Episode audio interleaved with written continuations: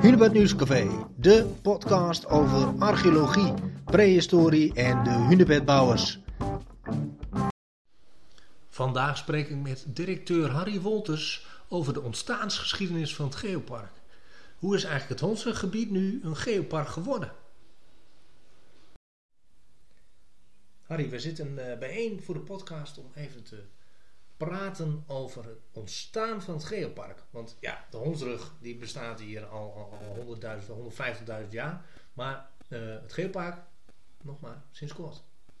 Ja, dat is op zich best wel bijzonder. Het was denk ik een jaar of iets meer dan 10 jaar geleden. Toen was ik een keer ook op een congres. En dat ging over cultuurhistorische infrastructuur. Nou, dat is een prachtig woord natuurlijk. Komt er eigenlijk op neer oude routes, dingen met elkaar verbinden. He, dat is de oude Romeinse grens bijvoorbeeld, de Limes City. Oh ja. Die gaat dan langs de rivieren, allemaal oude forten van de Romeinen. En er liepen ook wegen langs. Ja, en toen dacht ik van ja, maar wacht even, al die hunebedden die zijn toch ook ooit met elkaar verbonden. Hm. En als je dan weet dat 47 van de 53 hunebedden die we hebben allemaal in het Hondsruggebied liggen, ja, dan is daar een connectie geweest. En als je dan gewoon even op de kaart ziet, dan zie je eigenlijk dat de hele Hondsrug, die lange route van de Duitse grens tot aan de stad Groningen, ja, dat is een langgerekte rug, daar heeft gewoon een weg overheen gelopen. En die hunebedden die lagen bij dorpjes en die waren allemaal met elkaar verbonden. Mm-hmm. Dus eigenlijk was het Hondsruggebied was een soort randstad van de prehistorie. En die weg die er overheen liep, die we dan tegenwoordig Hunebed Highway noemen, dat was toen een zandpad, maar dat was toen ook al een soort A1, een van de drukste gebieden van Nederland. Ja. En toch hebben we met dat verhaal, kwamen we toen achter, nooit wat gedaan. Die Hondsrug was in de prehistorie dus wel een eenheid. Mm-hmm. Maar daarna, en zeker vorige eeuw, iedereen kent het wel van de topografische kaart. Mensen moesten dat op school leren, het Hondsruggebied. De Hondsrug, iedereen kende het wel, net als de Veluwe, Utrechtse Heuvelrug. Ja. Maar het is nooit een eenheid geworden. Het verhaal was er niet. We hebben toen ook onderzoek laten doen gewoon bij inwoners. Van, goh, hier heb je de kaart van Nederland, van Drenthe. Ja. Teken daar nou eens de Hondsrug op met een cirkel. Okay. Nou, je kreeg de raarste dingen. Mensen tekenen dat vooral rondom hun eigen woonplaats. Hm. Ja, dus als je in Rolde woonde, dan was vooral de omgeving van Rolde de Hondsrug. En in Emmen was het bij Emmen. Dus iedereen wist wel dat ze op de Hondsrug woonden, maar niemand kon aangeven waar het nou eigenlijk lag. Nee, okay. We kregen 100% was fout. Jeetje. En 100%. Ik dacht, nou, dat is toch wel heel bijzonder. We hebben hier een prachtig prehistorisch verhaal. Er komen miljoenen toeristen, want het is altijd al, na de Tweede Wereldoorlog, al een enorm toeristisch gebied geweest. Ja. Maar we kwamen gewoon achter dat het gebied heeft eigenlijk geen gebiedsverhaal. Ja, want je bij de Veluwe en Salland heb je dat veel meer. Dan denk je, je stapt een gebied in, dat heeft een mooi verhaal, en dat heeft mooie dorpen. Daarmee maakt het gebied zich onderscheidend. Qua cultuur, historie, landschap hadden wij dus niet. Dus er moet wat mee gebeuren. Dus toen hebben we een aantal dingen bij elkaar gebracht. De provincie was ook al bezig met bodems en bescherming. En die waren een beetje bezig met die gedachte van een soort van geopark. Een soort, om in ieder geval bewustwording te creëren bij de mensen. Want het is een bijzonder gebied. Okay, bescherm het ook en doen er iets nuttigs mee. En wij vanuit die cultuurhistorische invalshoek met onder andere dus de oude routes, de hunebedden, maar ook de grafheuvels die er allemaal liggen. Ja. Ja. Nou, toen kwam dat samen, toen hebben we er een project van gemaakt. Mm-hmm. Toen was het vanuit het Hunebedcentrum gestart. Ja. Toen was het nog geen UNESCO of zo, dat was wel al een netwerk van geoparken over de hele wereld. Er waren meer dan 100 van die parken, ook in Duitsland, Italië, heel veel waren. China waren wel heel wat. In Azië veel, hè? Maar, in Azië heel veel, vooral in China. Maar hier in Nederland niet. Er was helemaal niks, nul. Dus wij waren een beetje pioniers. Ja. En, kijk, wat de basis is van een geopark is een unieke ontstaansgeschiedenis. Mm-hmm. Nou, dat wisten we toen, want Erno Brechtman die deed toen promotieonderzoek naar de ontstaansgeschiedenis. En toen kwam ook langzaam dat verhaal naar boven. Dat het ijstijdenverhaal. Ja, het ijstijdenverhaal, hoe dat hele gebied gevormd is door 150.000 jaar geleden aan het eind van die ene laatste ijstijd. Mm-hmm. Toen was het niet meer aan het smelten, het was niet meer aan het groeien. Het was in een soort stabiele fase waarbij een soort van ijsrivier op gang kwam. En die heeft eigenlijk die hondsrug gekneed. Zodat het nu nog steeds is. Maar dat was daarvoor niet echt bekend. Maar alle theorieën. Ja. En dat viel allemaal samen. Dus wij met dat cultuurhistorische verhaal van die hunebedden. Die oude route. Ja. Enno Bregma met dat promotieonderzoek. De provincie die al bezig was met bodems. Dus het viel allemaal op het juiste moment. Ja. Nou, toen hebben we daar een project gevormd. Toen zijn we naar al die gemeentes gegaan in de provincie, die ook volop meedeed. In welke tijd hebben we het nu over? Ja, dat is denk ik toch wel dat is meer dan 10 jaar geleden intussen. Dus een beetje tussen begin 2010 en iets daarvoor. Ja, precies. Ja. Dat was ongeveer de tijd dat zich dat allemaal afspeelde.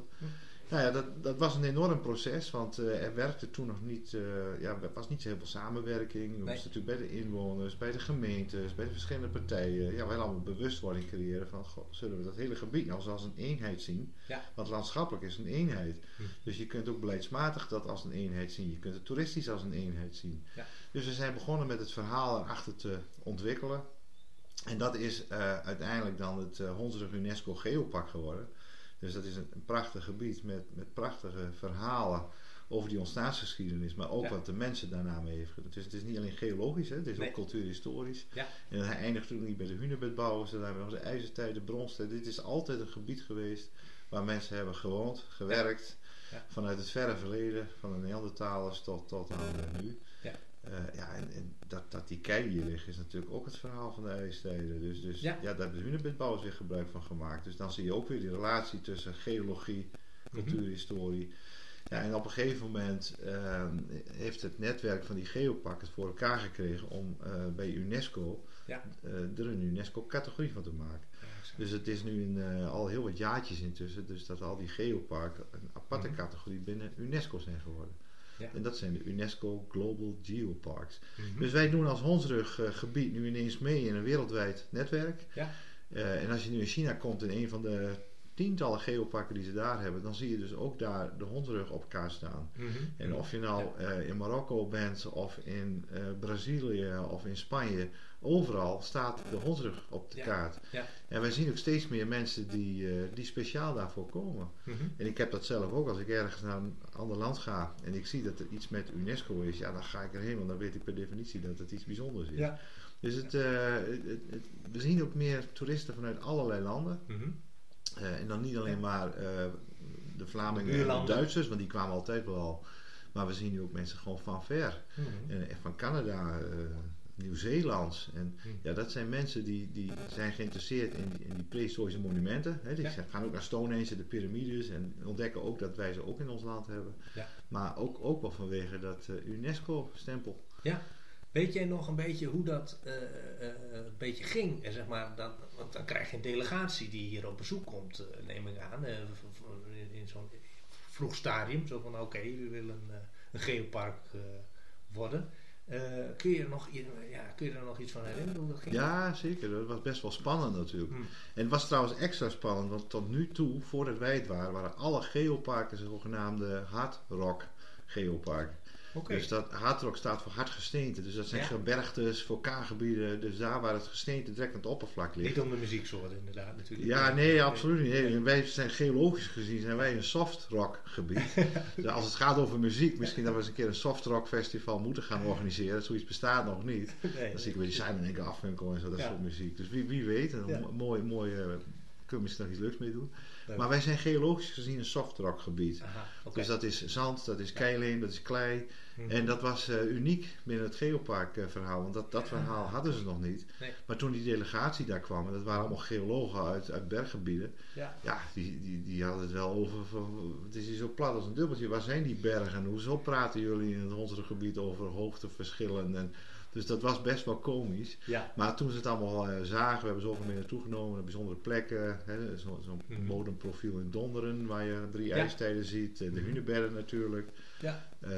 Pingoruïnes, dat vergeten we wel eens. Maar dat is een fenomeen wat ook heel uniek is voor dit gebied. Zelfs de grootste dichtheid ter wereld. Een restant uit de laatste ijstijd, van die meertjes die we nu allemaal hebben. Ja. Dus als je dat allemaal optelt, waren ze toch best wel onder de indruk. Maar de eerste gedachte was wel van, dus hier plat. Ja, hoezo bergen, hoezo... Ja, maar dat is Nederland. Ja. En binnen Nederland zitten wij dan al tot 20 meter boven NAP. En dat is al heel wat. Dat noemen wij al de Dutch Mountains. Ja. Ja. Maar voor hun is dat natuurlijk, je moet bijna op je buitenweg om hoogteverschillen te zien. Zeker. Dus je hebt je daar echt met het geologische en het archeologische verhaal moeten overtuigen. Ja, klopt. Ja. En dat ging goed, want we hebben die status ook toen direct gekregen in Italië. We moesten dan naar Italië toe en daar werden we opgeroepen en toen hebben we dat gekregen.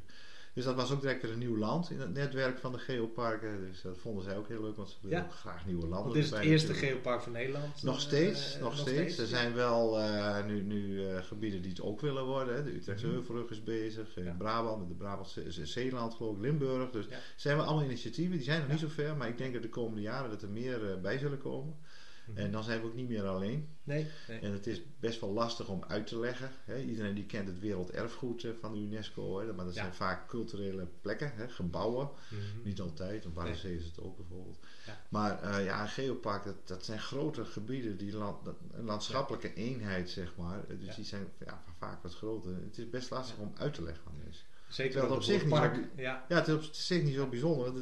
Het is gewoon, het is een uniek geologisch gebied met, en de mens heeft daar bijzondere dingen gedaan.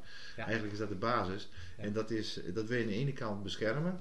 Maar je kunt natuurlijk zo'n groot gebied ook niet alleen maar beschermen door het op slot te zetten. En dat is ook niet wat een geopark is. Het is wel, je moet het wel ontwikkelen. Ja. Maar je kunt wel keuzes maken. Nou, als je nu tegenwoordig kijkt naar duurzaamheid, klimaat, allerlei discussies, dan past dat er eigenlijk heel goed in. Ja. En toerisme, dat zijn allemaal dingen die ga je gewoon door. Maar je moet je wel afvragen bijvoorbeeld, wil je hier grootschalige chemische industrie? Past dat in zo'n geopark? Ja. Nou, dus je kunt ook wel keuzes maken. Mm-hmm. Dan zijn dat in dit gebied vrij natuurlijke keuzes, want niemand is van plan om hier een groot chemisch park neer te zetten. Nee. Dus het is eigenlijk een soort ontwikkeling die hier ook al gaande was. Ja, en het is ook het verhaal van de mens natuurlijk past daarin. Eigenlijk de eerste boeren. Maar hier is eigenlijk in al die tijd heel veel met het landschap gebeurd. Eigenlijk door te boeren. Ja, het is nog steeds een agrarisch gebied natuurlijk. Ja. Hè? Natuur en agrarisch grondgebruik. Dus dat is van alle tijden, dat is nog steeds.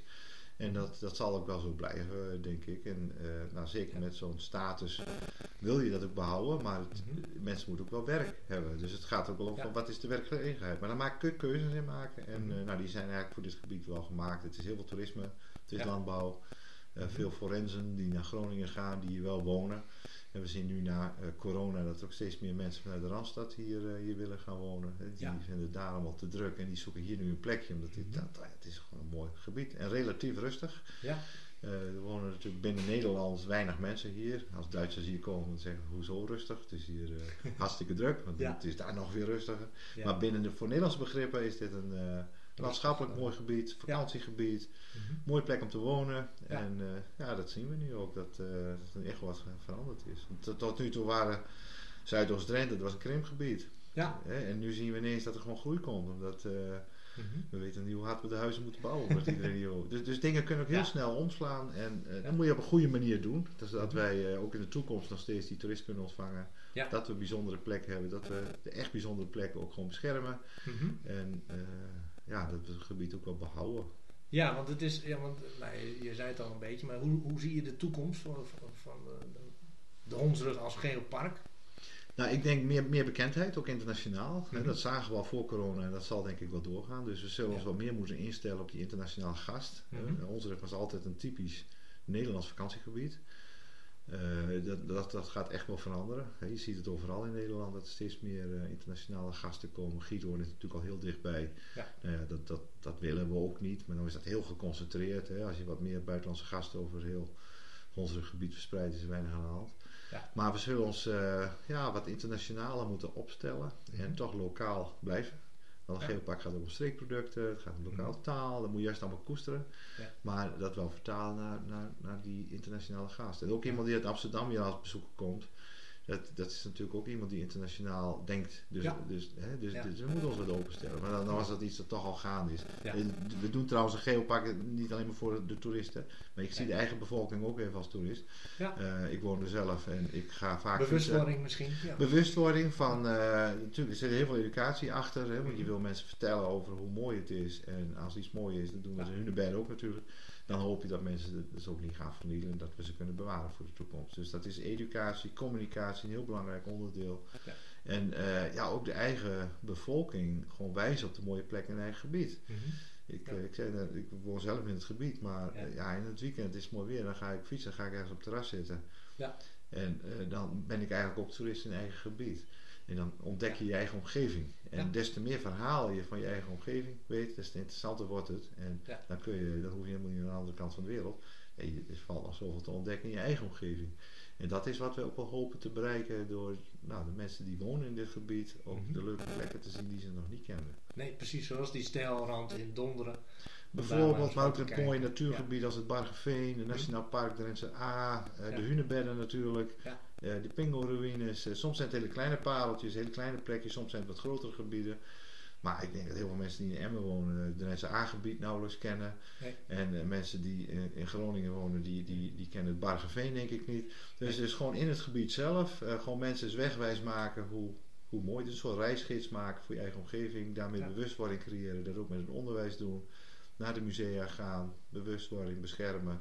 En dan is die toerist die natuurlijk ook hartstikke welkom. Ja, en wij zijn zelf natuurlijk weer de ambassadeurs van ons gebied. Ja. Dus als wij het weer uitstralen, ook naar die bezoeker, mm-hmm. dan vindt die bezoeker het weer leuker. Die laat hier weer geld achter. Dat is weer goed voor de economie. Dat is weer goed voor de werkgelegenheid. En ja, zo is het hele balletje weer rond natuurlijk. Dus dit is een, het is ook een beetje, het is ook een economisch model, maar wel vanuit de inhoud aangevlogen. Ja, dankjewel. Dit was alweer een podcast van het Hunebed Nieuws Café. Bedankt voor het luisteren.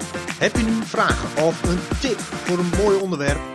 Mail dat dan even naar mij naar gklompmaker@hunebedcentrum.nl. En vergeet niet, elke woensdag weer 2 nieuwe episodes.